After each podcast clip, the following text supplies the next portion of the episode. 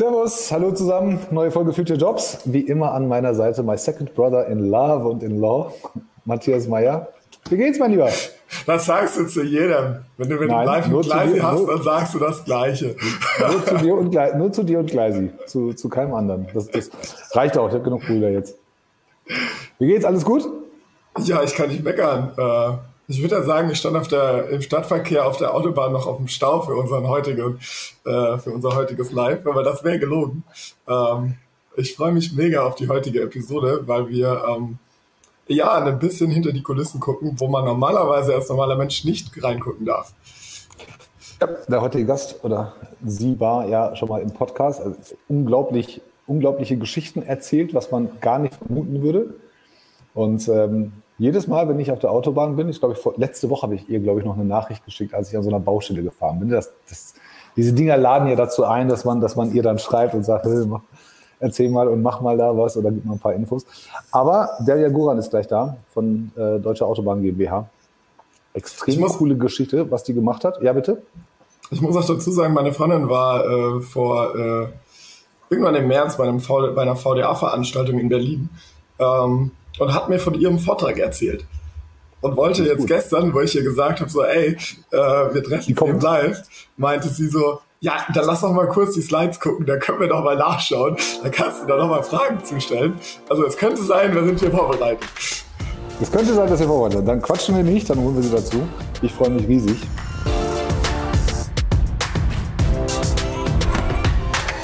Tata! Wie geht's? Matthias, du hättest auch schon früher sagen können, dass du die Slides noch im Background hast.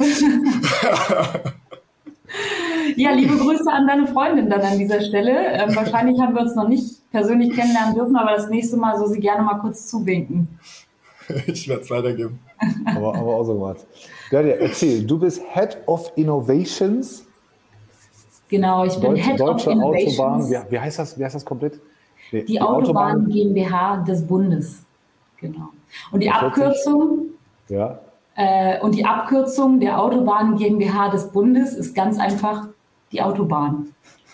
Also nicht wirklich abgekürzt, um ehrlich zu sein. Straßen, Straßenverkehr, Autobahn, Head of Innovations. Wir beide kennen uns schon, wir haben schon ein paar Mal darüber gesprochen. Ähm, passt ja in der öffentlichen Wahrnehmung erstmal nicht so zusammen. Aber offensichtlich ja. habt ihr da ein paar coole Sachen gemacht. Erzähl mal bitte, wie die GmbH funktioniert. Die funktioniert im Kern wie jede andere. Ihr hattet aber ein paar Deadlines, ihr müsstet mal auf den Knopf drücken, soweit ich mich noch erinnere, dann musste mhm. alles stehen. Aber ihr habt einen feinen Unterschied zu anderen GmbHs, ihr habt nie Geldprobleme. Kann ich ein bisschen mehr zu erzählen? Ich glaube, ähm, Erzähl mal. bei der Autobahn und äh, Matthias, wenn deine Freundin sich an den Vortrag noch erinnert, weiß sie, dass das meine allererste Floskel meistens ist, wenn ich so einleite ist natürlich erstmal der Klassiker. Wir sind als Unternehmen noch recht jung. Die Autobahnen selber werden natürlich schon Jahre, Jahrzehnte lang gebaut, bis zum geht nicht mehr, vor allem hier im NRW-Bereich, so dass die Leute weder von A noch nach B irgendwo hinkommen.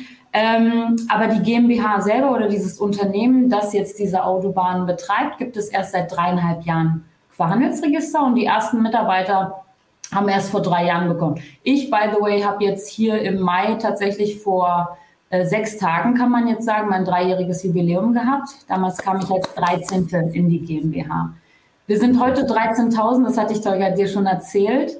Und der Weg dahin ähm, hört sich zwar sehr kurz, aber doch sehr intensiv und sehr dynamisch ähm, an, weil ähm, wenn du so ein Unternehmen und jeder, der mal entweder im Startup war oder selbst gegründet hat oder auch in so einer Wachstumsphase mit, mit im Unternehmen angestellt war, der weiß ganz genau, was für Wachstumsschmerzen entstehen, wenn du auf einmal viele Leute in ein Unternehmen integrierst. Und wir waren eigentlich nur ein gesetzlicher Auftrag. Es gab die Bundesfernstraßenreform ähm, die da gesagt hat, wir ändern das Gesetz und sagen jetzt mal, die Autobahnen, die dem Bund so oder so schon gehören, schon immer, die sollen jetzt nicht mehr durch die Bundesländer betrieben werden äh, und gebaut und finanziert und verwaltet und, ähm, und so weiter, sondern das holen wir uns zurück und wir schaffen uns selbst die Möglichkeit als Bund, ähm, dafür eine GmbH zu gründen und dort die Aufgaben zu bündeln. Das hat man dann ins Grundgesetz geschrieben, Artikel 9. Und diese Änderung ist 2017 scharf geschaltet worden. Und man hat ähm, schlauerweise kann man jetzt von beiden Seiten sehen, schlau oder nicht schlau, hat man auch ein Datum reingeschrieben und zwar zum 01.01.2021, also vor gut einem Jahr und fünf Monaten, musste die GmbH stehen. Also es gab auch keinen Weg daran vorbei, weder früher noch später wäre es möglich gewesen. Und was ist passiert, seitdem wir dann 2019 in der GmbH waren? Wir haben im äh, Im Eiltempo haben wir transformiert. Das bedeutet, wir haben zum einen diese GmbH, die es auch noch nicht gab, aufgebaut. Bedeutet also so ein Head Office aufbauen mit Leuten, die Personal machen, die äh, Finanzprozesse machen, die Buchhaltung machen, die die Poststelle machen, die interne Services machen, die Recruiting machen, die ähm, Immobilien äh, äh, beschaffen und, und, und. Also einmal wirklich diesen Headcount aufbauen und parallel dazu musst du dann aber eben diesen Transformationsprozess der 16 bestehenden Einheiten in diese neue GmbH hinbekommen. Bedeutet also nichts anderes, als dass du einen großen Merger 16, Unterne 16 Unternehmungen in einem machst. Und das, das haben wir gemacht. Einfach. Ja, ja, ja, ja. Kann man so sehen. Ähm, äh, das, das haben wir gemacht und wir haben es erfolgreich hinbekommen, aber äh, A, nicht ganz ohne Hilfe der Bundesländer und B, auch nicht ganz alleine. Aber es war schon ein echter Kraftakt, ähm, muss man sagen. Ähm, am Ende eines Tages sind natürlich mit so einem, jeder, der das mal durchgemacht hat, der mal BMW hat wahrscheinlich auch schon viele Zukäufe gehabt, Matthias. Und jeder, der weiß, wenn man jemanden zukauft oder ein Unternehmen hinzukauft, was für Prozesse auf einen zukommen. Da müssen die SAP-Prozesse stimmen, man muss Rechnungen gemeinsam bezahlen, die Löhne und Gehälter müssen bezahlt werden. Bleiben die Standorte gleich, dann ist alles schön, aber wenn die Standorte abgegeben werden müssen, müssen neue beschafft werden. Wir mussten in weniger als zwei Jahren 247 Stück beschaffen. Ähm, wir mussten ähm, 11.000, knapp 11.000, 10.400 Leute eingliedern. Wir mussten Onboardings, Schulungen, wir mussten von Papierrechnungen auf SAP umschalten. Also wirklich ähm, mein Chef sagt das immer so schön, ähm, eigentlich ist es wie beim Formel 1, du hast diesen Pitstop und alles passiert auf einen Moment hin und innerhalb von Sekunden ist das Fahrzeug wieder bereit. Und es darf einfach in diesem Momentum nichts schieflaufen. Es muss alles funktionieren und alle müssen miteinander agieren. Und genau so kannst du eigentlich diese Transformation sehen. Und jetzt sind wir mittlerweile 13.000 ähm, Mitarbeiterinnen und Mitarbeiter in ganz Deutschland an fast 300 Standorten. Wir haben einen großen Headcount in Berlin, aber äh, an 300 Standorten und sind zuständig für die 13.000 Kilometer. Also die 13 ist, man kann es jetzt als Glücks- oder Pechzahl sehen, aber sie spielt in meinem beruflichen Leben eine Rolle. Hört sich ziemlich cool an. Ich habe das damals schon, als du das das erste Mal erzählt hast, habe ich gedacht, mein Gott, wie kriegst du das hin? So, so orchestriert. Ja, das sind ja, wie du sagtest, ganz normalen Prozesse, die jeder Unternehmer ja kennt und mit denen jeder Unternehmer auch struggelt. Das hört sich so total easy an. Und dann auch noch mit diesen 16 Bundesländern dann, dann zu mergen. War bestimmt total einfach, mit irgendwelchen Landesministerien zusammenzuarbeiten, die wahrscheinlich nicht so schnell waren wie ihr oder einfach mal ein paar Dinge nicht abgeben wollten oder gesagt haben, ja, was ist das denn, das, das, das wollen wir nicht oder wie auch immer.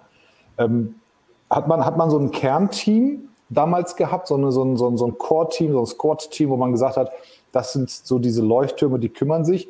Und für mich wäre die wichtige Frage auch, hast du dich damals für den Job beworben oder wurdest du auserwählt? Wie, wie passiert denn sowas? Kommt dann einer und sagt, Mrs. Innovations oder wie, wie, wie, wie ist sowas? Ja, also muss zu meiner Person nochmal sagen, äh, ich war vor, ich bin jetzt drei Jahre da, aber Head of Innovations bin ich jetzt oder Abteilungsleiterin Innovation, je nachdem, wen du triffst, sprichst du Englisch oder eher Deutsch.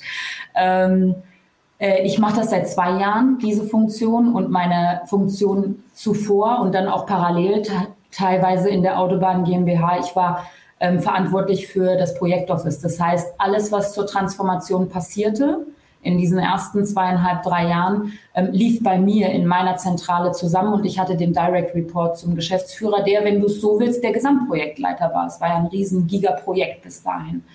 Und ähm, dadurch bin ich natürlich in diese Prozesse nicht nur aus meiner jetzigen Rolle heraus, sondern meiner damaligen heraus auch äh, sehr stark verantwortlich und sehr stark eingebunden gewesen.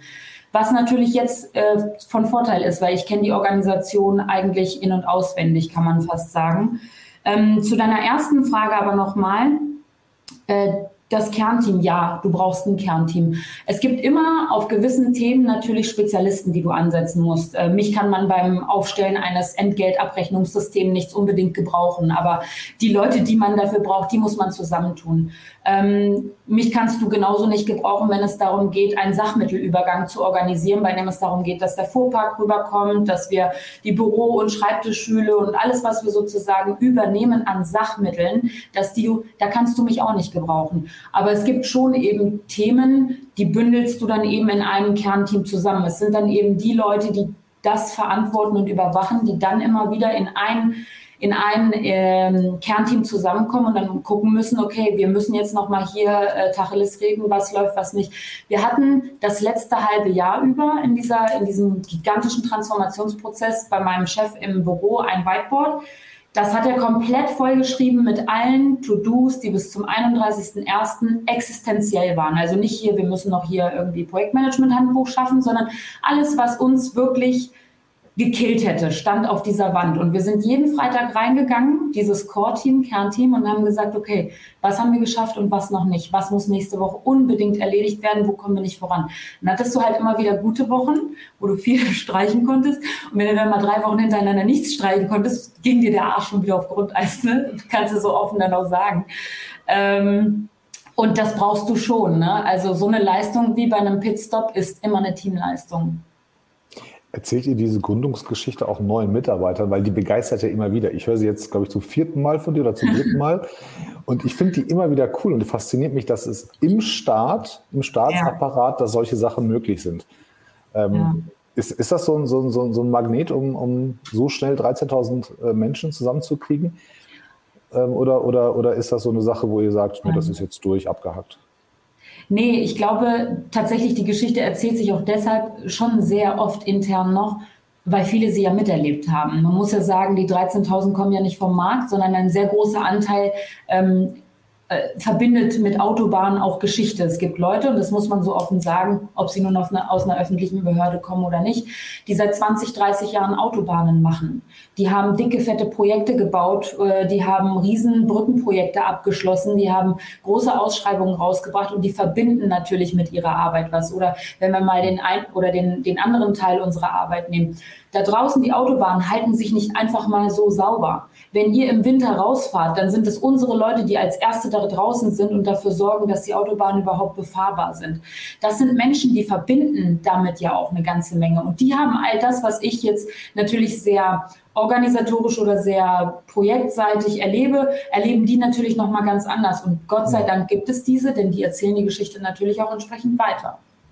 Da gibt es auch exzellente Dokus äh, zu, wie diese Straßenschilder regelmäßig ausgetauscht werden, äh, die dir da mal kurz erklären, wie groß so ein Straßenschild eigentlich ist an so einem Autobahnkreuz und wie viel ja. Windeingriffsfläche das hat. Und dann hast du da so ein Schild, das sind halt 60 Quadratmeter und die haben ja. dann so, ja, ihr habt jetzt drei Stunden Zeit, die Autobahn ist gesperrt, in den nächsten drei Stunden tauscht ihr bitte dieses Schild aus äh, und danach kommt der Verkehr wieder. Und so Leute wie Tolga stehen dann da hinten im Stau und denken sich so, die Penner, warum können die nicht schneller dieses, Entschuldigung, scheiß Schild austauschen?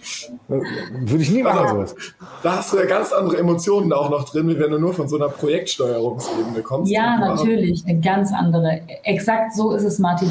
Äh, Matthias, entschuldige bitte. Es ist genau so, ne? die Leute, die das machen da draußen, während ihr da wahrscheinlich vorne am Fluchen seid, äh, wenn ihr in der ersten Reihe steht, die, die verbindet natürlich eine ganze Menge und ähm, die erleben auch vieles. Ne? Also wenn du gerade in so Stausituationen auch unterwegs bist und arbeitest, dann kriegen die auch ganz schön viel ab. Und trotzdem lieben sie ihre Autobahn. Ne? Also diese Strecke dann wirklich, dieses Stück Autobahn, was dann zu der Meisterei gehört. Wir haben 100, knapp 190 Meistereien und jede hat ein Stück Autobahn, für das sie zuständig ist. Äh, die leben dafür und die machen den Job teilweise. Ich war jetzt in, äh, in Mönchengladbach in der Meisterei, Tolga, bei euch da in der Nähe. Und äh, da war ähm, ein Kollege dabei, der war seit Gründung, seit Gründung, 1985 ist er mit in der Meisterei. Okay, das, ja. das ist Loyalität und Betriebszugehörigkeit. Das, muss, das muss auf jeden Fall honoriert werden. Ja, das stimmt. Ja, aber, aber das, das vergisst man ja. Ne? Also man denkt ja, man denkt ja bei diesen ganzen Sachen nicht daran. Man, also, also Sauberkeit, Aktualität, Umleitungen, das ist mal so eine Baustelle, die ist ärgerlich, ja, aber, aber das muss halt auch umgeleitet werden, alles.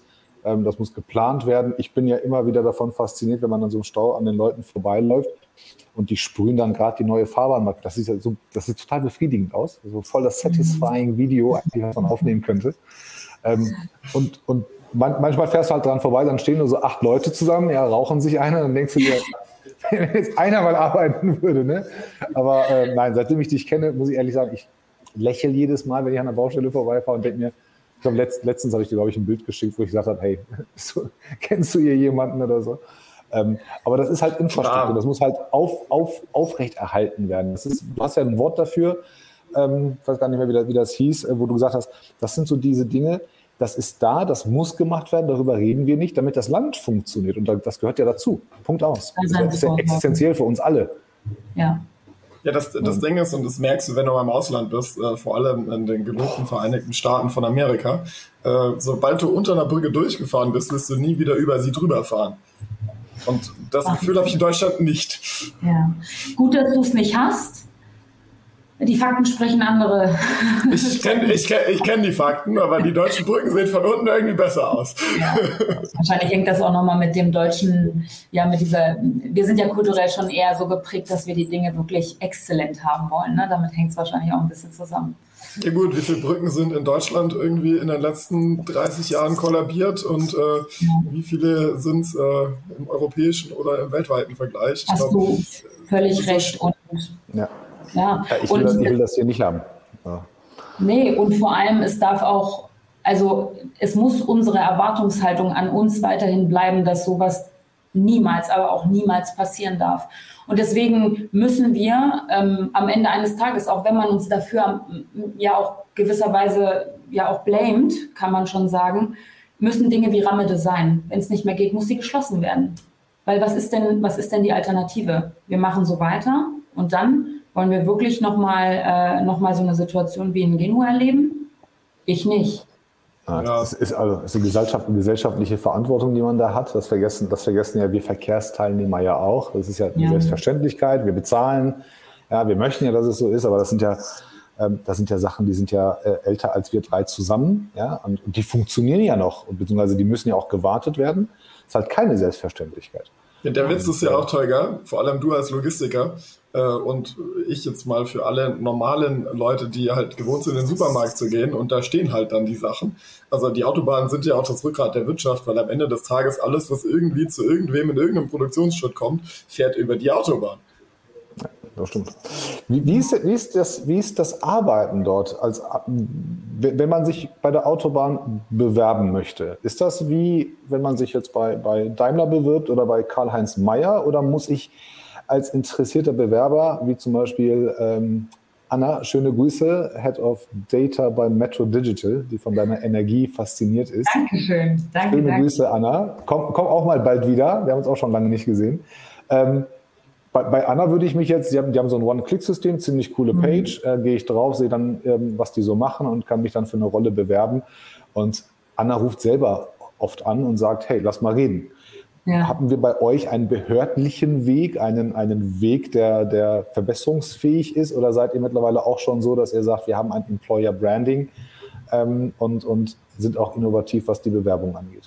Ja, also ich glaube, was, was die Bewerbung, das Recruiting, das Employer Branding angeht, ich glaube, da kann sich das, was die Autobahn, was wir machen, schon mittlerweile echt sehen lassen. Ja, ähm, ich finde, die Kollegen hatten ja, die hatten jetzt auch eine echt tolle Kampagne, die sie gestartet haben, wo wir dann einfach mal ähm, wirklich auch äh, Testimonials, kannst du sagen, aber das waren alles mhm. Kollegen von uns, ähm, wirklich auch ähm, in der Kampagne gezeigt haben. Und das war alles ähm, ausgeschildert am Berliner Hauptbahnhof und am Flughafen in Berlin den man ja jetzt auch nutzen kann. Ähm, und das ist dann schon für einen selber, also auch für mich, wenn ich dann so meine Kollegin Victoria oder Maxi da sehe und denke, Wahnsinn, ne? Das sind auch alles Leute der ersten Stunde.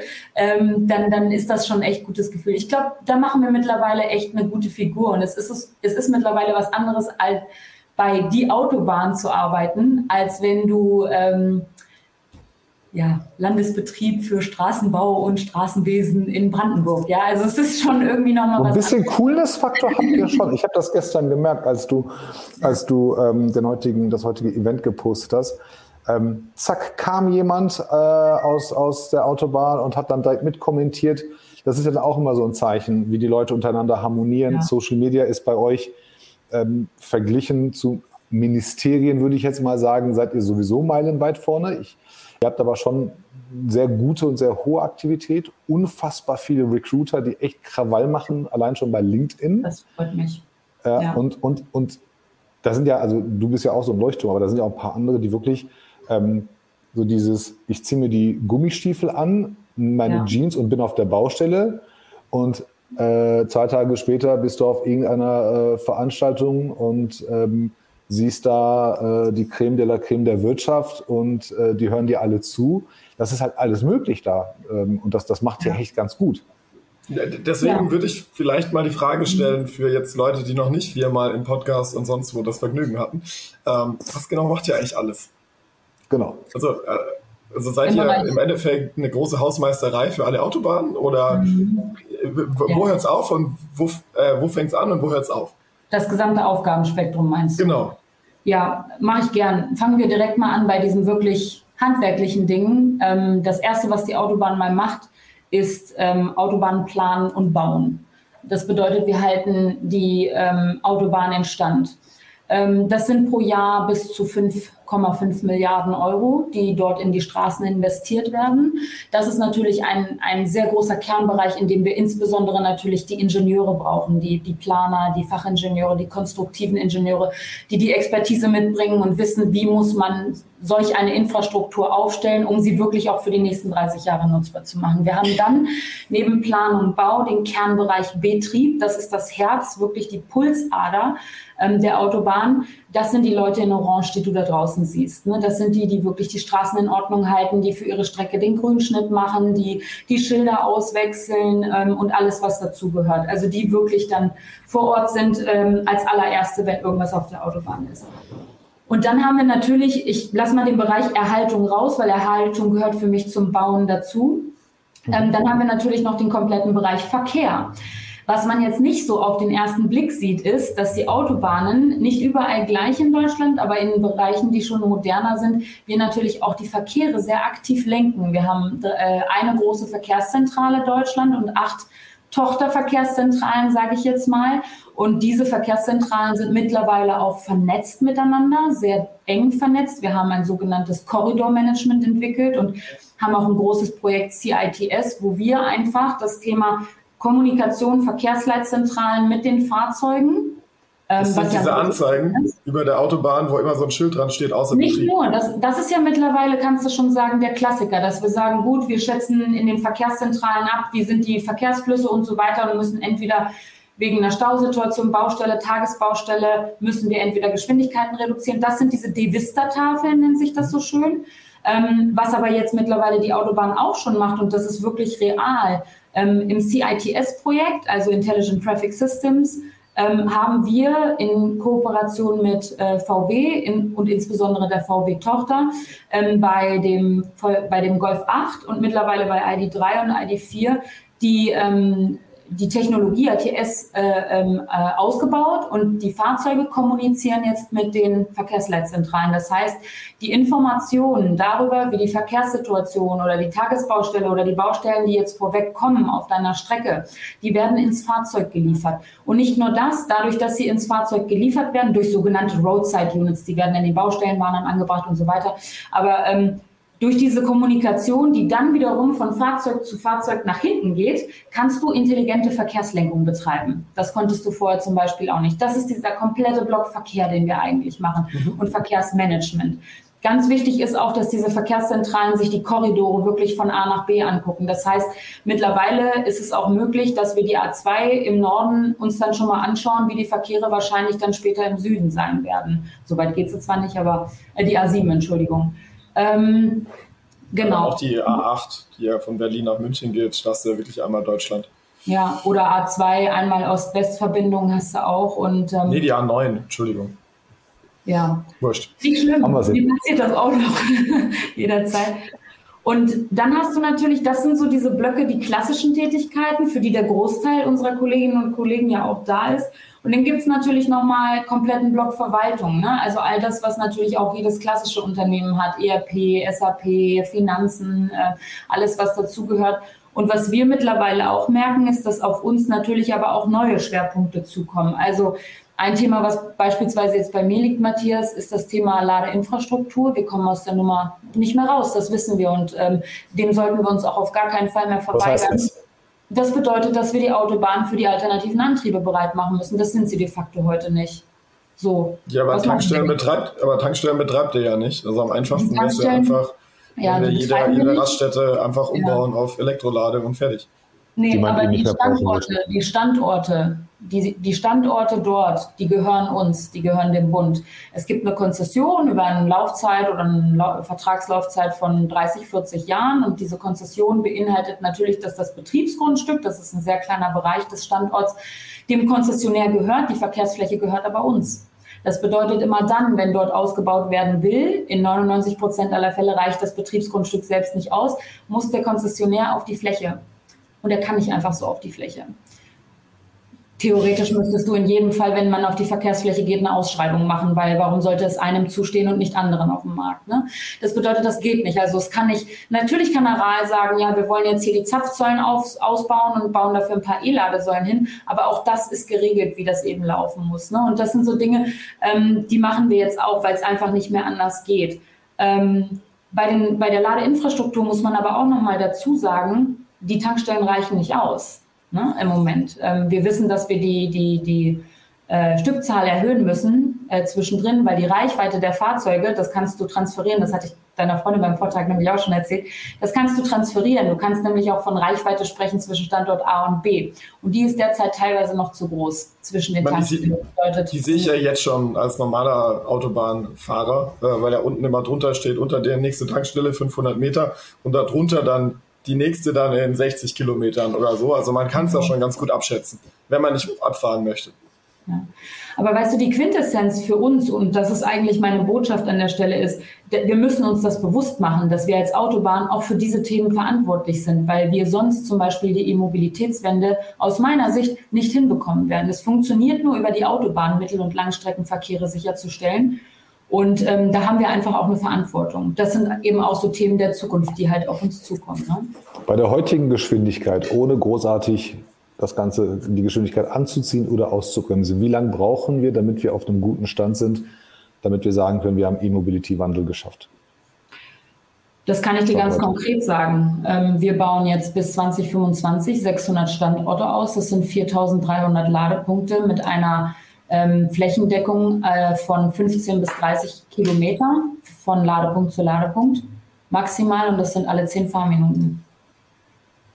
Bis 2025. Aber, aber wenn jetzt wie, viel Stück? Ladesäulen oder Lade, ja. also Ladepunkte sind es 4300. Wenn du es halbierst, sind es die Ladestationen. Reicht Matthias, ich glaube, du hattest noch eine Frage.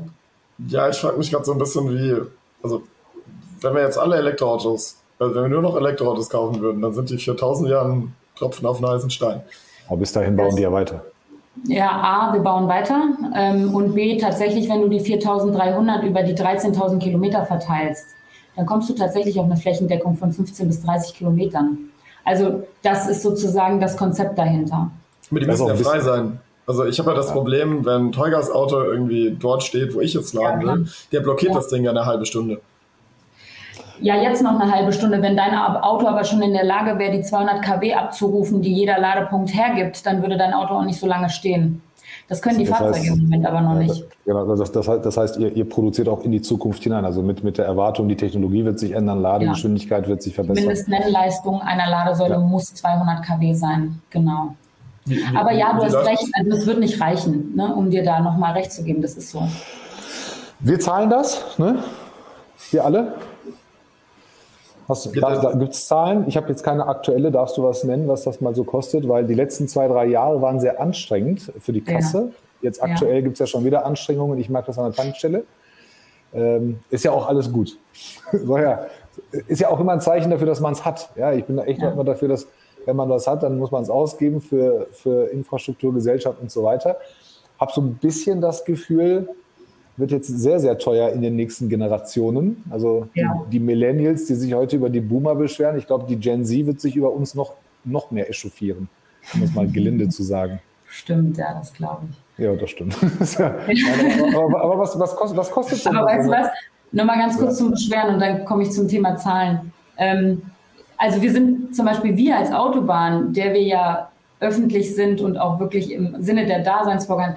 Wir kennen gar nichts anderes, als dass wir es schlecht machen. Also es Ihr werdet immer gebasht. wir werden eigentlich immer irgendwie gebasht, ja. ja. Aber, aber was, was kostet das? Also Konzession habe ich jetzt gehört. Ich kann mir vorstellen, dass der ein oder andere Standort sagt, weißt du was, dann nimm die Konzession zurück, kauf sie raus oder ihr geht hin und sagt, hey, verkauf uns, mhm. gib uns das zurück.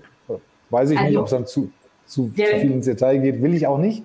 Ja, ja. Ähm, aber was kostet so eine Station mit allem drum und dran, bis die, bis die mal Das steht? kann ich dir so konkret gar nicht sagen, weil das ist von Standort zu Standort sehr unterschiedlich, weil der Netzanschluss meist sehr unterschiedlich viel Geld kostet.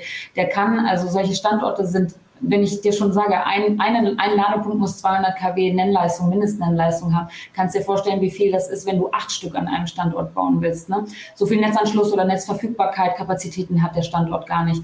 Und die auszubauen, kann halt irgendwie pro Ladesäule 50.000, 35.000 kosten. Es kann aber auch 200.000 kosten, weil irgendwie das Kabel von Buxtehude bis nach sonst wohin gezogen werden muss. Also so eine, wenn ich dir eine Abschätzung geben müsste, und das kann ich tatsächlich in Zahlen einfach deshalb nicht tun, weil, ähm, weil äh, wir das so konkret einfach heute noch nicht wissen, weil wir nicht wissen, was uns der Netzanschluss überall kosten wird, ähm, würde ich dir sagen, Pi mal Daumen zwischen 50 und 60.000 kostet ein Ladepunkt. Das heißt, alles, was wir in der Vergangenheit verpennt haben, rächt sich. Ne? Wir haben ja dank, dank den Kupferleitungen der Telekom haben wir so einiges verpennt. Äh, mhm. Energiewende haben wir auch einiges verpennt und das rächt sich jetzt dann wahrscheinlich dann auch, ähm, wenn du sagst, äh, kommt auf den Netzanschluss an. Aber okay, das heißt, wenn ich heute Bewerber wäre und ich möchte heute eine neue Geschichte mitmachen, dann wäre das ja so eine Geschichte, wo ich sagen kann, ähm, ich steige gerade mit da ein ja. ähm, und, und, und sehe zu, dass das ganze Land äh, auf E-Mobility umsteigen kann und habe wirklich einen, hab einen Beitrag, Beitrag dabei. Ist das die Kategorie von Innovation, die dich dort für die du dann zuständig bist? Oder bist du auf einem ganz anderen Level und ähm, weißt schon Dinge, die 2040 passiert werden, äh, passiert sein sollen, von denen wir hier noch nicht mal träumen können? Schön wäre es, ne, wenn man so weit in die Zukunft gucken könnte. Nein, also das Projekt ist tatsächlich konkret bei mir. Das heißt, ich sage hier auch offen in die Runde, ich suche noch Leute für das Projekt, äh, weil ja, wir ja. natürlich die Bauüberwachung machen müssen. Und ähm, wer, wer tatsächlich auf solche Projekte und auf Innovationen der Zukunft Bock hat, wer aber auch wirklich Verantwortung tragen will für etwas, was zum Wohlstand in Deutschland ja auch beiträgt, weil Infrastruktur ist eine der wichtigsten Säulen, die wir haben. Matthias hat das so schön gesagt, warum steht alles im EDK rum? Weil eben die Transporte funktionieren. Und ähm, der ist bei der Autobahn gut aufgehoben. Er muss sich aber auch, oder sie, muss sich aber auch bewusst machen, dass wir eben kein klassisches Unternehmen sind und dass wir ähm, auch harte Zeiten durchmachen ähm, und die eben dazugehören. Und mein geschätzter Kollege, der ja seinen auch, auch einen Kommentar dargelassen hat, der hat das ganz cool zusammengefasst. Es ist alles aber nicht langweilig und es passiert vieles, von dem auch wir manchmal denken, ey, sind wir uns eigentlich selbst unser größter Feind. Aber, ähm, aber wenn man bereit ist, wirklich für eine größere Sache zu arbeiten, dann ist man bei uns richtig. Ja, ich fand den Kommentar echt ganz gut, weil er einfach gesagt hat, er möchte nicht das Bild vermitteln, dass das beim Staat, also ich sage immer gern, ne, beim, beim Staatsapparat äh, man die Füße hochlegt und sich ausruhen kann. Ganz im Gegenteil. Ähm, nee. hat, ja. hat, natürlich immer was mit den handelnden Men Menschen zu tun. Wenn ich hier durch, durch Solinger Ordnungsamt laufe, dann habe ich auch engagierte Leute, aber auch Leute, die sagen, ja, oh, komm, komm nächsten Monat wieder. In, in ungeraden Monaten mache ich nichts. Gibt's auch. Ne, das ist, ist, ist, halt, glaube ich, immer das Ding. Ähm, verdiene ich gut? Bei der Autobahn? Mal so eine Bewerberfrage. Ja, du verdienst gut. Habe ich einen Aber du verdienst, du verdienst, wir haben einen Tarifvertrag, wir haben einen Tarifvertrag, du verdienst gut. Ich finde, wir könnten, um am Markt einfach noch gegen die Großen ankämpfen zu können, noch einen Ticken drauf tun. Aber, Aber da sind mir die Hände gebunden. Du verdienst sicher. Und das, das ist der Punkt, glaube ich. Du brauchst nicht die Angst haben, dass äh, irgendwer dann hinkommt und sagt, ach ja, wir haben jetzt äh, doch kein Geld von irgendwelchen Investoren gekriegt, äh, ab morgen ist der Laden übrigens zu. Nein, nein.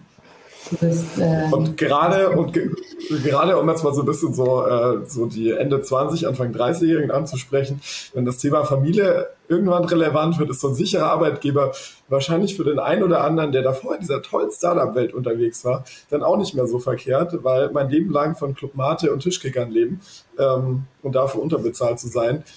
Genau. Ja, die Windeln zahlen sich nicht davon. Ja, das stimmt. Das stimmt allerdings, ja. Vielen Dank für den Einwand vor allem. Das ist immer einer der Punkte, weswegen ja auch viele zur Autobahn kommen, Matthias. Ähm, ist zwar immer nicht so mein erster Triggerpoint, ähm, aber deswegen, es ist wirklich so. Ne? Du bist sicher, definitiv. Nee, nee, die Frage ist, ist es die Motivation, warum ich da hinkomme? Oder sehe ich es halt, ja, ich habe hier ein etwas niedrigeres Gehalt als vielleicht bei den ganz Großen, so. aber ich habe dafür die Sicherheit als Added Value. Ja. Und du hast halt unterschiedliche, ja, du hast unterschiedliche Bewerber. Also es gibt viele, die genau deswegen äh, tatsächlich auch zur Autobahn kommen oder auch schon oder bleiben, obwohl sie vorher beim Land waren und, und, und jetzt weiter mitmachen. Ähm, unsicher fühlt sich hier zumindest mal keiner. Bei den jungen Leuten haben wir aber tatsächlich eher so den, das Gefühl, da kommen viele, vor allem weil sie noch was reißen wollen, vor allem weil sie auch noch Bock auf was haben, weil sie merken, bei uns ist ganz viel Veränderung noch drin, weil öffentlich hin oder her, wir sind definitiv kein Apparat, in dem sich nichts bewegt. Und ich glaube, das wird die nächsten 10, 20 Jahre auch nicht so sein, weil so ein Unternehmen muss sich erst einmal setteln. Und bis dahin ist noch so viel Luft und Raum, Dinge wirklich selbst zu entwickeln. Und ich will euch nur ein Beispiel geben, so klein es auch sein mag.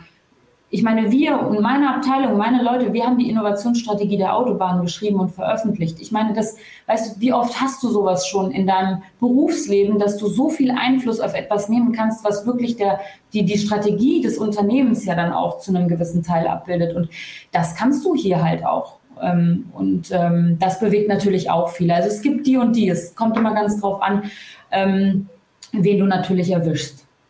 Ich habe hab, dann, sorry, Tolga. Äh, mach, mach du, mach du.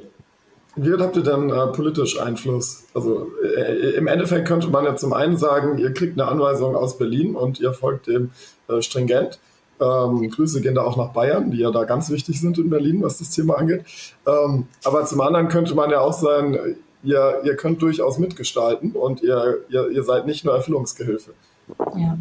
Also das sehen viele so und so und ich glaube, unser Gesellschafter hätte auch gerne, dass wir stets die Anweisungen so erfüllen, wie, sie, wie wir sie bekommen. Wir sind aber tatsächlich, das haben wir uns von der Deutschen Bahn ein bisschen auch abgeguckt, wir sind sehr zäh ähm, und halten auch durch. Aber ähm, um das nochmal so auf das große Ganze, ja, früher, und da gehen meine Grüße auch raus an Bayern und das darf ich jetzt Gott sei Dank sagen, weil wir nicht mehr, ähm, weil wir jetzt mittlerweile anders regiert werden.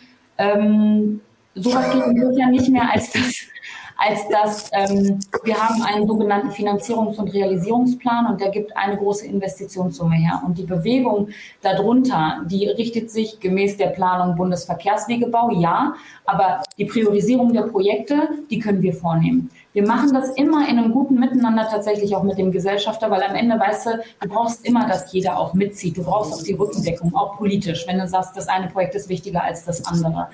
Ähm, aber das können wir tun. Die Freiheiten haben wir und wir können auch sagen, ähm, nein, es ist eben nicht das Projekt in Bayern, sondern wir gucken uns jetzt erstmal Ramede und äh, Rinsdorf und Schieß mich tot an in NRW. Ne?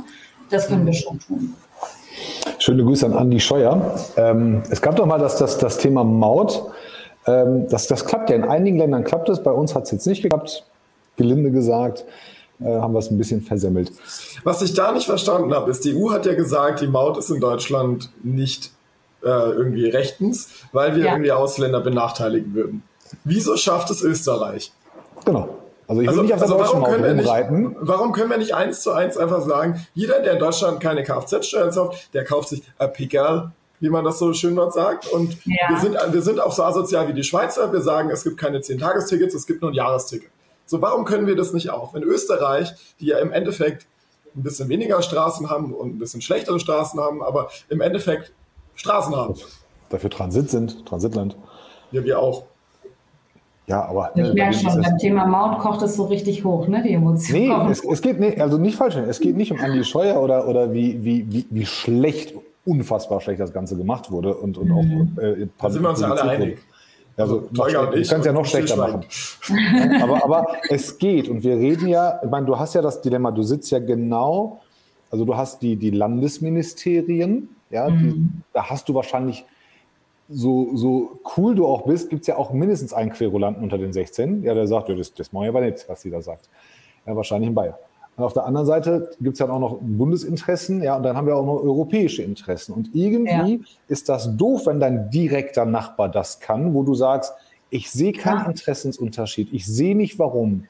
Und ich als Bürger, mich interessiert das auch. Warum kannst der eine und der andere nicht? Also und vor allem, warum muss ich dem Ösi seine Autobahn mitbezahlen, aber genau. warum darf der Ösi bei uns kostenlos fahren? Ja. Also ist da auch irgendwo ein Fairness innerhalb der EU. Ja, also ich kann euch da wahrscheinlich nicht alle Fragen zufriedenstellend beantworten, die ihr jetzt alle gestellt habt, aber ich möchte bei dem Thema Maut vor allem nochmal das große Ganze betrachten. Wozu ist denn eine Pkw-Maut oder Vignette oder was auch immer es ist am Ende da? Sie ist nichts anderes als eine Nutzerfinanzierung der Infrastruktur. Die, die sie nutzen, sollen dafür auch einen gewissen Beitrag zahlen und damit geht das wiederum wieder in die Infrastruktur rein und somit halten wir sie instand. Das heißt, der Sinn und Zweck hinter einer Pkw-Maut ist schon der richtige. Das, was wir in Deutschland gesehen haben und was in Österreich und äh, in der Schweiz, aber auch in Frankreich und in Spanien, fahrt mal durch, da sind ja auch alle Mautbetrieben, fast alle Strecken, ähm, was besser läuft, ist die Systematik, wie es aufgesetzt wurde. Und man kann halt nun mal nicht, das ist meine Meinung, aber wir als Autobahn haben tatsächlich mit dem gesamten, mit der gesamten Diskussion nur ähm, sekundär zu tun gehabt, weil auch das Erheben der Maut etc. wäre nicht Aufgabe der Autobahn geworden. Dafür gibt es eine eigene äh, Bundes GmbH, die ähm, äh, die Toll Collect. Und ähm, das gesamte Problem war doch das, dass man, wie ihr das schon gesagt habt, eben als eine Maut für die Nachbarländer, möchte ich mal an der Stelle sagen, ähm, verkauft hat. Und das am Ende, und da hat das EuGH einfach recht, Menschenrechts, also widrig, das ist rechtswidrig, das geht so. Was ist da ein Kommunikationsproblem? Also hätte man das mit einer besseren Marketing-Headline besser gemacht? Dass du das Konzept falsch aufgesetzt hast. Du hättest dir vielleicht einfach bei den Nachbarn mal angucken müssen, was dort richtig gemacht wurde und was nicht. Weil ich meine, am Ende waren es doch auch die Ösis, die das vor Gericht gebracht haben. Frag sie doch mal, warum. Weißt Matthias, fra frag mich. Ich würde jetzt fragen, wer die ganzen Budgets freigegeben hat für Berater, aber egal. Kön könnte es in Deutschland eine Privatisierung von Autobahnteilstücken geben, wie, wie wir das ja auch mit Schienennutzung bei der Deutschen Bahn haben? Es gibt da jetzt eine Autobahn GmbH. Also ich könnte ja als Private Equity Firma mir einfach die Autobahn GmbH kaufen und damit gehören wir alle kannst Autobahnen. Du, ja. Kannst du nicht, weil wir sind nämlich unveräußerlich qua Gesetz. Also wir sind qua Gesetz. Qua Gesetz sind wir Das heißt, das heißt wenn, wenn, das, wenn, das, wenn Artikel 9 nicht verändert wird ne, oder, oder seine, seine folgenden Sätze, werden wir nie einen privaten Betreiber hier haben, der vielleicht noch bessere Sachen macht, die noch schnellere ja. Ladestationen haben könnte und, und, und, und. Also in Deutschland läuft das, läuft das Konzept sowieso nicht so, dass du Anteile verkaufst und jemand baut dann privat, weil er meint, das Stück Strecke gehört ihm, sondern in Deutschland, und das nennt sich ja so schön ÖPP, öffentlich-private Partnerschaft, äh, läuft es so, dass eine gewisse Strecke dann eben als sogenanntes ÖPP-Projekt vergeben wird, ausgeschrieben und vergeben wird. Davon gibt es ein paar in Deutschland. Es gibt die ähm, A3, die gerade gebaut wird. Es gibt die A7, die schon eine ganze Weile gebaut wird. Und es ja, gibt auch in NRW, glaube ich, ein Stück. Ja, genau. Ähm, eine ganze Weile wurde das ja forciert, auch politisch, ne, dass man mehr Strecken privatisiert und, ähm, und, darüber, und darüber dann eben äh, dieses Konzept gefahren ist. Das ist aber tatsächlich schon, bevor wir gekommen sind, politisch nicht mehr gewollt gewesen. Und das wird es in den nächsten Jahren, so bin ich mir eigentlich sicher, auch nicht sein, weil für uns ist Infrastruktur Daseinsvorsorge und kein Businessmodell. Von daher. Ich meine, ich meine dadurch, dass äh, ja auch die Autobahn GmbH auf Artikel 9 Grundgesetz jetzt basiert und Artikel 1 bis 20 Ewigkeitsklauseln sind, was bedeutet, mhm. wenn du die grundlegend änderst, dann löst du damit quasi die Bundesrepublik auf und machst eine neue. Ähm, hast du ja dadurch jetzt ja auch einen extrem starken grundgesetzlichen Schutz. Ein Politikstudium gemacht, Matthias, übers Wochenende. Wow, ja, ich höre das nämlich auch zum ersten Mal. Interessant. Der Junge weiß ja echt viel, ne? aber wir waren immer wieder überrascht. Also ich lasse mich gerne korrigieren in den Kommentaren. Aber nach, nach, nach 79 Grundgesetz Absatz 3 sind es nämlich, dass Artikel 1 bis 20 unumstößlich sind. Und wenn du die in ihrer Art änderst, dann sagst du quasi, die Bundesrepublik gibt es nicht mehr, wir haben jetzt eine neue. Ja, davon gibt es ja ein paar Leute, die das gar nicht. Äh, andere, anderes Thema. Ja. Äh, okay, Privatisierung geht nicht. Äh, Maut haben wir falsch aufgesetzt. Ähm, wollen wir nicht. Wie Was ich, Okay. Warte, warte, warte, warte. ich, nee, ich, ich, muss ja, ich muss, ich muss ein bisschen äh, durchleuchten. Ich habe es beim letzten Mal so ein bisschen geschafft. Und ähm, wir haben ja aber so, ähm, mein größtes Problem ist, dass ich finde die ganzen Gesetze, die wir haben, total cool in Deutschland, ehrlich. Also wir haben zu viele davon, keine Frage. Aber wir haben ja für alle Eventualitäten eins. So, jetzt ist das so, dass wir haben autonomes Fahren als Thema. Das möchten wir ja auch mal irgendwie haben. Dann haben wir aber auch irgendeine sehr seltene Krötenart, ähm, die kurz vor Baubeginn da drüber hoppelt und dann sagt irgendeiner, ah, Moment, erstmal Winterschlaf, umsiedeln, Biotop bauen, ja, einen Tümpel anlegen, äh, Waldgrundstück von x tausend Quadratmetern, weil ja. ne, der, die Kröte, der, der, der Sperber und was weiß ich, die müssen ja auch alle so harmonisch und community-mäßig zusammenleben. Ähm, das, das sind dann so Sachen, wo ich dann denke, okay, da muss es doch Dinge geben, das eine muss doch irgendwann mal dominanter sein als das andere. Respekt vor alle Lebewesen dieser Erde, ja, aber da muss es doch Dinge geben, die das öffentliche, für das öffentliche Interesse als wichtiger definiert werden. Aber das, das, das kriegen wir ja nicht hin.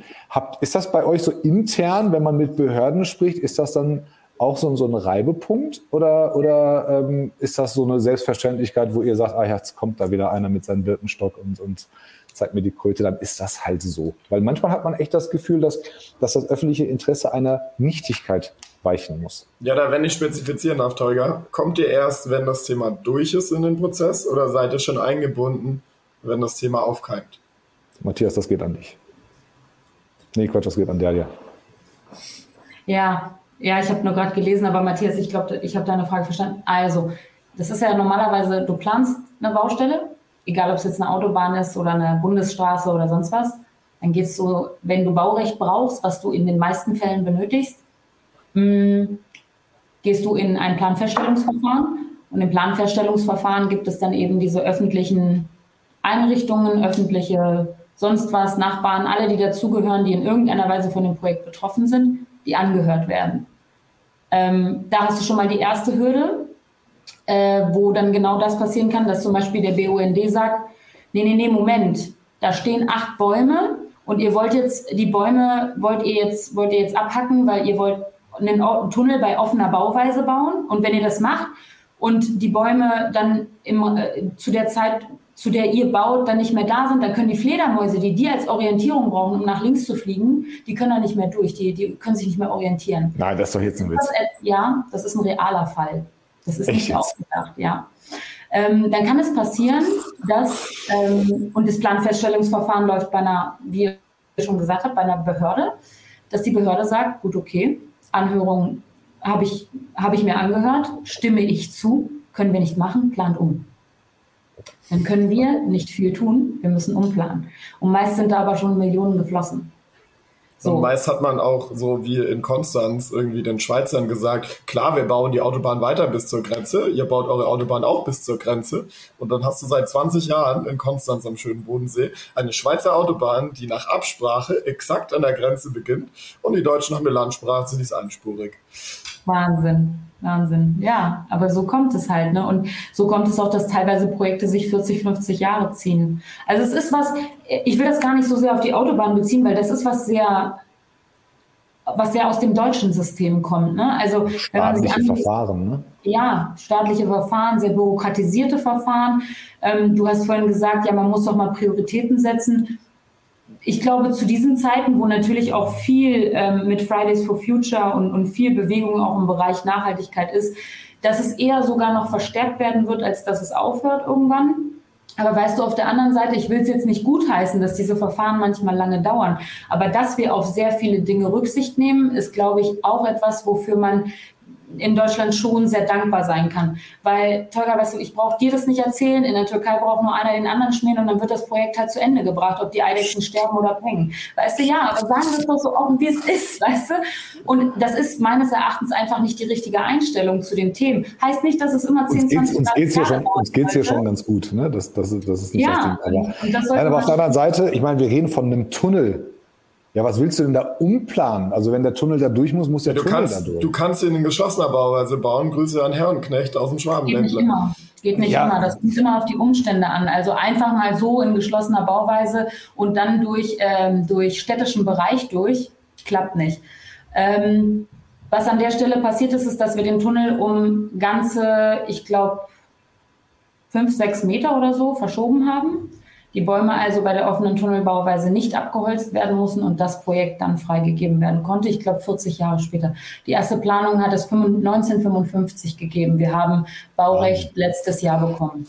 Das, das, heißt, das heißt, egal wer sich bei euch bewirbt, am Ende des Tages müssen es gute Stakeholder, Stakeholder Manager sein, gut resiliente Menschen, die ja. immer wieder gegen solche Dinge sachlich mit Ausdauer ankämpfen können, ja.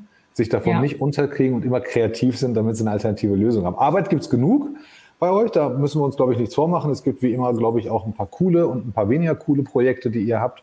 Ähm, aber wir haben halt das wird halt immer vergessen. Wir haben unterschiedliche Ministerien, unterschiedliche Behörden. Also ihr, ihr, seid ja auch, ihr seid ja quasi als Holding so da drüber, so hatte ich mir das mal aufgezeichnet. Und dann gibt es halt Leute in NRW oder in Bayern oder in Niedersachsen, die sagen, nee, wir haben ein ganz anderes Interesse oder, oder, oder, oder, oder versuchen euch zu beeinflussen. Also ich kann mir vorstellen, dass in Niedersachsen ein sehr großer Autohersteller natürlich sehr interessiert daran ist, dass bestimmte Autobahnabschnitte für bestimmte Testzwecke freigegeben sind. In Bayern ja, und in, in Baden-Württemberg genauso. Also das tut keiner mehr irgendwie in NRW oder in Niedersachsen und schon gar nicht äh, die Bundesländer, sondern das sind wirklich unsere regionalen Einheiten, die zum Bund gehören. Ne? Das, äh, dieser Einfluss. Da hätte ich noch eine Frage.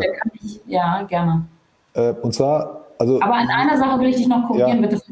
Wir haben bitte. nur coole Projekte. Okay, schön. Ja, nur coole. Und, und, und die ganz, ganz coolen Projekte. Genau. Aber, aber wir, haben, wir haben jetzt in, in einigen Bundesländern haben wir ja die lokalen Autohersteller. Ne? Die brüsten sich ja alle damit. Natürlich gehen die zu ihrem Landesministerium und sagen, hey, ich brauche das. Dann kommt einer vom Landesministerium zu dir, ja, obwohl er dich, also zu dir und deinen Kolleginnen und Kollegen und obwohl die sich gestern bei einem anderen Thema ausgebremst haben, wollen sie da natürlich dann auf den Knopf drücken und pushen. In Niedersachsen haben wir aber einen Autohersteller, wo der wo das Land ja mit im Aufsichtsrat sitzt und Anteile hält. Die haben natürlich ein ganz anderes Interesse.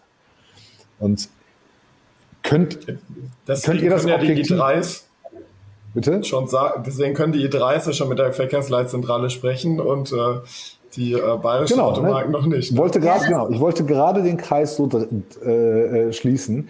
Da kann der eine seine, seine, seine Verkaufsrenner, die ja genauso aussehen wie sein Golf und sein Polo, äh, viel besser testen und der bayerische X3 oder XIX3 oder iX4, der hat, kann das vielleicht nicht, ich weiß es nicht, aber sind das so Sachen, wo ihr merkt, da gibt es am Ende des Tages neben allen behördlichen und gesellschaftlichen Themen auch immer noch dieses wirtschaftliche, lokale Interesse? Nee, das funktioniert so nicht mehr. Also auch wenn wir sozusagen regional verteilt sind, wir sind jetzt eine Bundes GmbH. Alle Aufgaben, die mit Autobahnen verbunden sind, gehören nicht mehr den Bundesländern. Das Einzige, was passiert, ist, dass sie dadurch, äh, dass sie da, dass, dass die Autobahnen da liegen. Sie sind aber in keiner Weise Bestandteil äh, noch der bundeslandspezifischen Verkehrsinfrastruktur. Das heißt, das, was du sagst, also das geht gar nicht. Also es, es funktioniert nicht. Wenn jetzt BMW tatsächlich bei dem CITS-Projekt mitmachen will, warm welcome, dann soll BMW bei uns mal anrufen, denn erstmal zuständig ist in Berlin der Geschäftsbereich, Betrieb und Verkehr, so heißt er bei uns. Ja, und da gibt es einen Professor Riegelhut, der das Oberhaupt dieser Themen ist und auch, by the way, in der Branche der Papst im Bereich Verkehrsmanagement.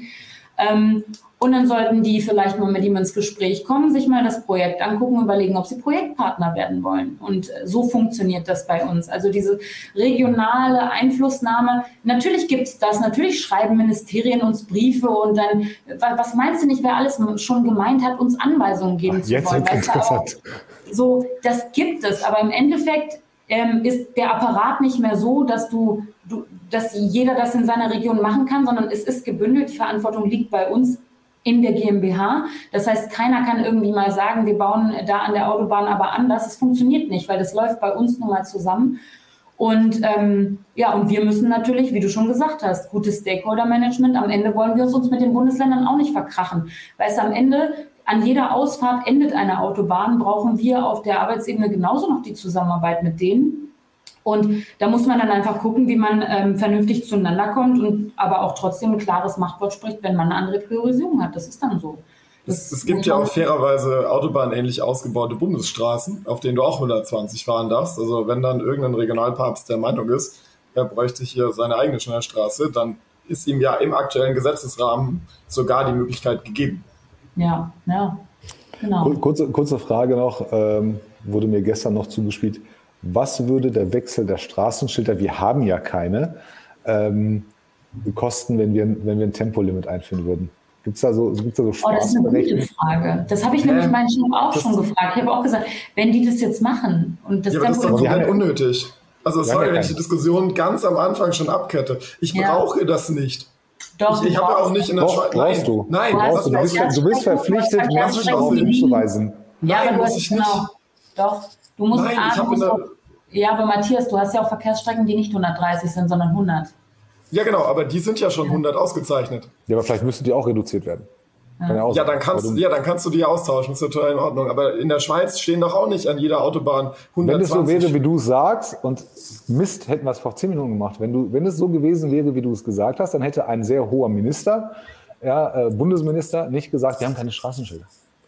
Aber das ist eine komplette Bullshit-Ausrede. Das, das ist ja was anderes. Wir machen eine keine politische Diskussion daraus. Mich interessiert der Aufwand, und das ist dann aber eure Sache. Ne? Das ist dann, das wird, das wird ja, dann von euren Leuten von ja. der Meisterei bzw. von Abteilung Betrieb wird das dann, wird das dann umgesetzt. Ja, ja, aber ich habe doch nicht, ich habe doch jetzt schon auch nicht auf einer Landstraße, dass da ein Schild steht maximal 100, wenn ich auf die aber Landstraße fahre.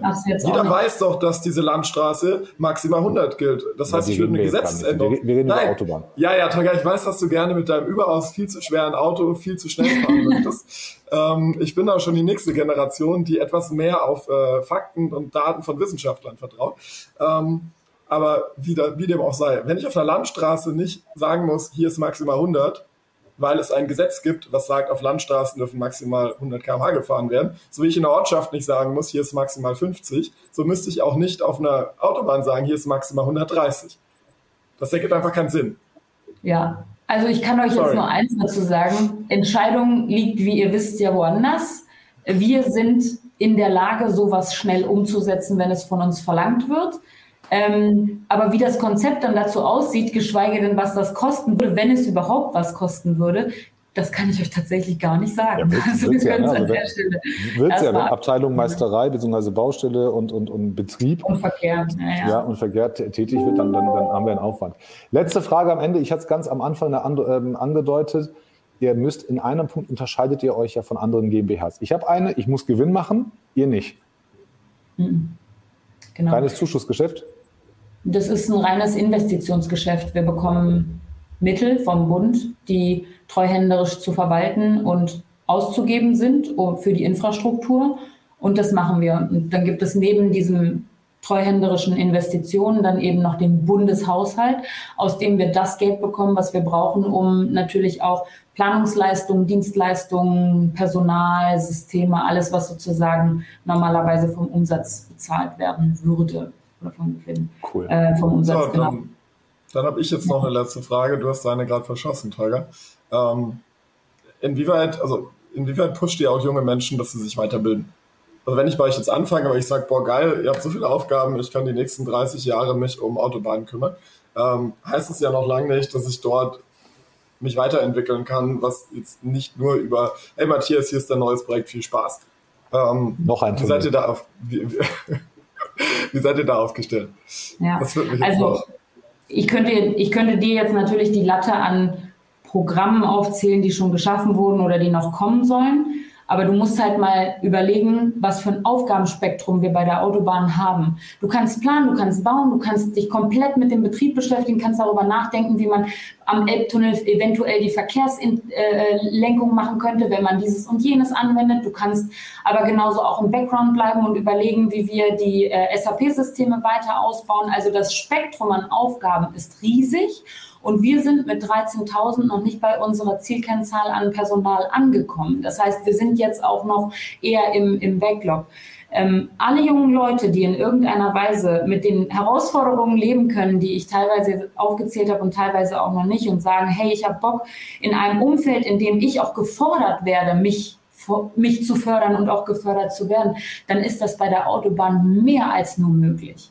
Ne, man muss natürlich auch ähm, tatsächlich auch ein dickes Fell entwickeln, aber weißt du, man kann das so auch wirklich gut zusammenfassen. If you can make it here, you can make it anywhere. Du lernst hier wahnsinnig viel und wahnsinnig gut auch mit schweren Situationen klarzukommen. Und wer auf sowas Bock hat und sagt, er will das ganze Spektrum dann auch wirklich kennenlernen, ähm, der hat hier auf jeden Fall die Möglichkeit und wird immer unterstützt werden. Und du kannst auch immer, wenn du kannst in Bayern anfangen, in München und später sagen, Matthias, äh, Dere, ich ziehe nach Berlin, dann kommst du rüber und wir finden da entweder nur ein Büro für dich und du machst weiter deinen Job dort, ja, oder du sagst, du möchtest tatsächlich in der Zentrale eine Aufgabe beginnen und wir gucken, was, was es da für dich gibt. Das geht auch. Sehr cool. Also, alle, die Delia nicht kennen, vernetzt euch mit ihr. Kann ich nur empfehlen. Sehr sympathisch, äh, hat immer Zeit, äh, schreibt unheimlich schnell zurück. Hat immer Zeit, arbeitet bei der Behörde. Nein, äh, immer, Ey, immer, immer, wenn ich Delia, immer wenn ich Delia was geschrieben habe. Vorurteile, würde ich sagen, ne? Immer, immer wenn ich gesagt habe, Delia, wir haben das und das vor, oder was sagst du da und dazu? So, ja, cool, mache ich. Aber es kam halt immer so, ne, ich kenne Leute, die haben, ich kenne Leute, die haben weniger zu tun und brauchen Tage. Ne, also von daher, und jeder, der natürlich auf Innovation steht und all diese besprochenen Themen, die wir gerade hatten und noch viel, viel mehr, äh, mal kennenlernen möchte, bewerbt euch, bewerbt euch bei Delia und bei den Kolleginnen und Kollegen. Ihr kommt eh nicht an den ganzen Recruitern vorbei, äh, die sieht man da den ganzen Tag. Ja, ist wirklich. Ist, also es gibt, es gibt die Deutsche Bahn-Leute, die machen das auch ziemlich cool. Es gibt euch und ähm, ihr habt da schon so ein paar äh, Big, Big Corporates überholt. Ähm, aber ihr habt diesen bei, bei, euch, bei euch merkt man, dass es halt was ganz anderes ist. Ne? Ob gut oder schlecht, will ich gar nicht, gar nicht sagen, aber ähm, ihr habt halt von jedem was dabei, das ist ganz cool. Ansonsten, ja, nächster Gast wird jetzt noch nicht verraten, wahrscheinlich anders, als wir geplant haben und gedacht haben. In zwei Wochen geht es wieder los. Matthias, vielen Dank. Dalia, vielen Dank. Wir verabschieden dich wie immer in Andreas Wiener Manier. Du hast jetzt noch die Gelegenheit, irgendetwas zu sagen. Du darfst alles sagen, was du willst, außer Danke für die Einladung und dann machen wir hier zu. Ja, es war eine super spannende Runde, aber also Matthias hat mich echt gefordert noch, stärker als du. Ich dachte, du würdest eher der, der, der schwierige Part werden. Ich bin der Gentleman. Ich bin ist nett. nicht schlecht, ist nicht schlecht. Aber ich verbleibe einfach so, wenn immer irgendwer entweder in der Leitung oder ihr uns mir über den Weg lauft, ich freue mich auf einen Kaffee. Persönlich. Macht's gut. Gut. Ciao. Ciao, ciao.